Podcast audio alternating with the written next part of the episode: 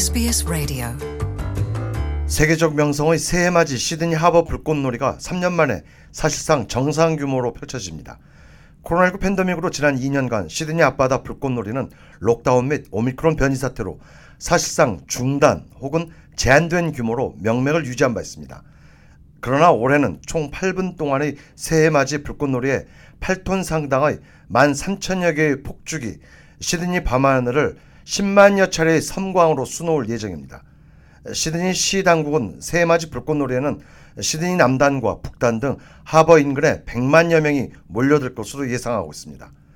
지난 25년 동안 시드니 불꽃놀이 행사를 총괄해온 관련 업체의 포튜나토 40는 새해맞이 불꽃놀이 행사의 최우선 주안점은 안전이라고 강조했습니다. Obviously, wind always plays a, uh, a part in whether we have to delay or uh, po- postpone, delay or uh, cancel any particular show, but uh, we have procedures. and 포튜나토 processes in 40는 place that we're able to 시민들의 질서와 함께 풍속 등. 날씨도 불꽃놀이 안전의 핵심 요인이 된다면서 내일 밤 새해맞이 불꽃놀이의 가장 중요한 외부 요인은 풍속과 방향 등인데 그간 강풍으로 인해 불꽃놀이를 취소한 사례도 한 차례 있어 마지막까지 안심할 수 없다며 긴장된 반응을 보였습니다.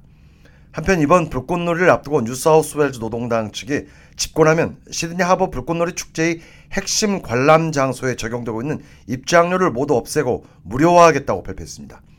현재 시드니 하버 명소의 불꽃놀이 축제 관람 가능 지역 일부 장소의 경우 입장료가 최대 600달러까지 부과되고 있습니다.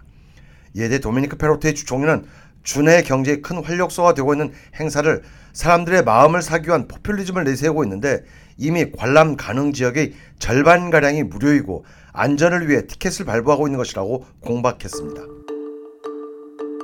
Want to hear more stories like this? Subscribe to our regular podcasts on iTunes.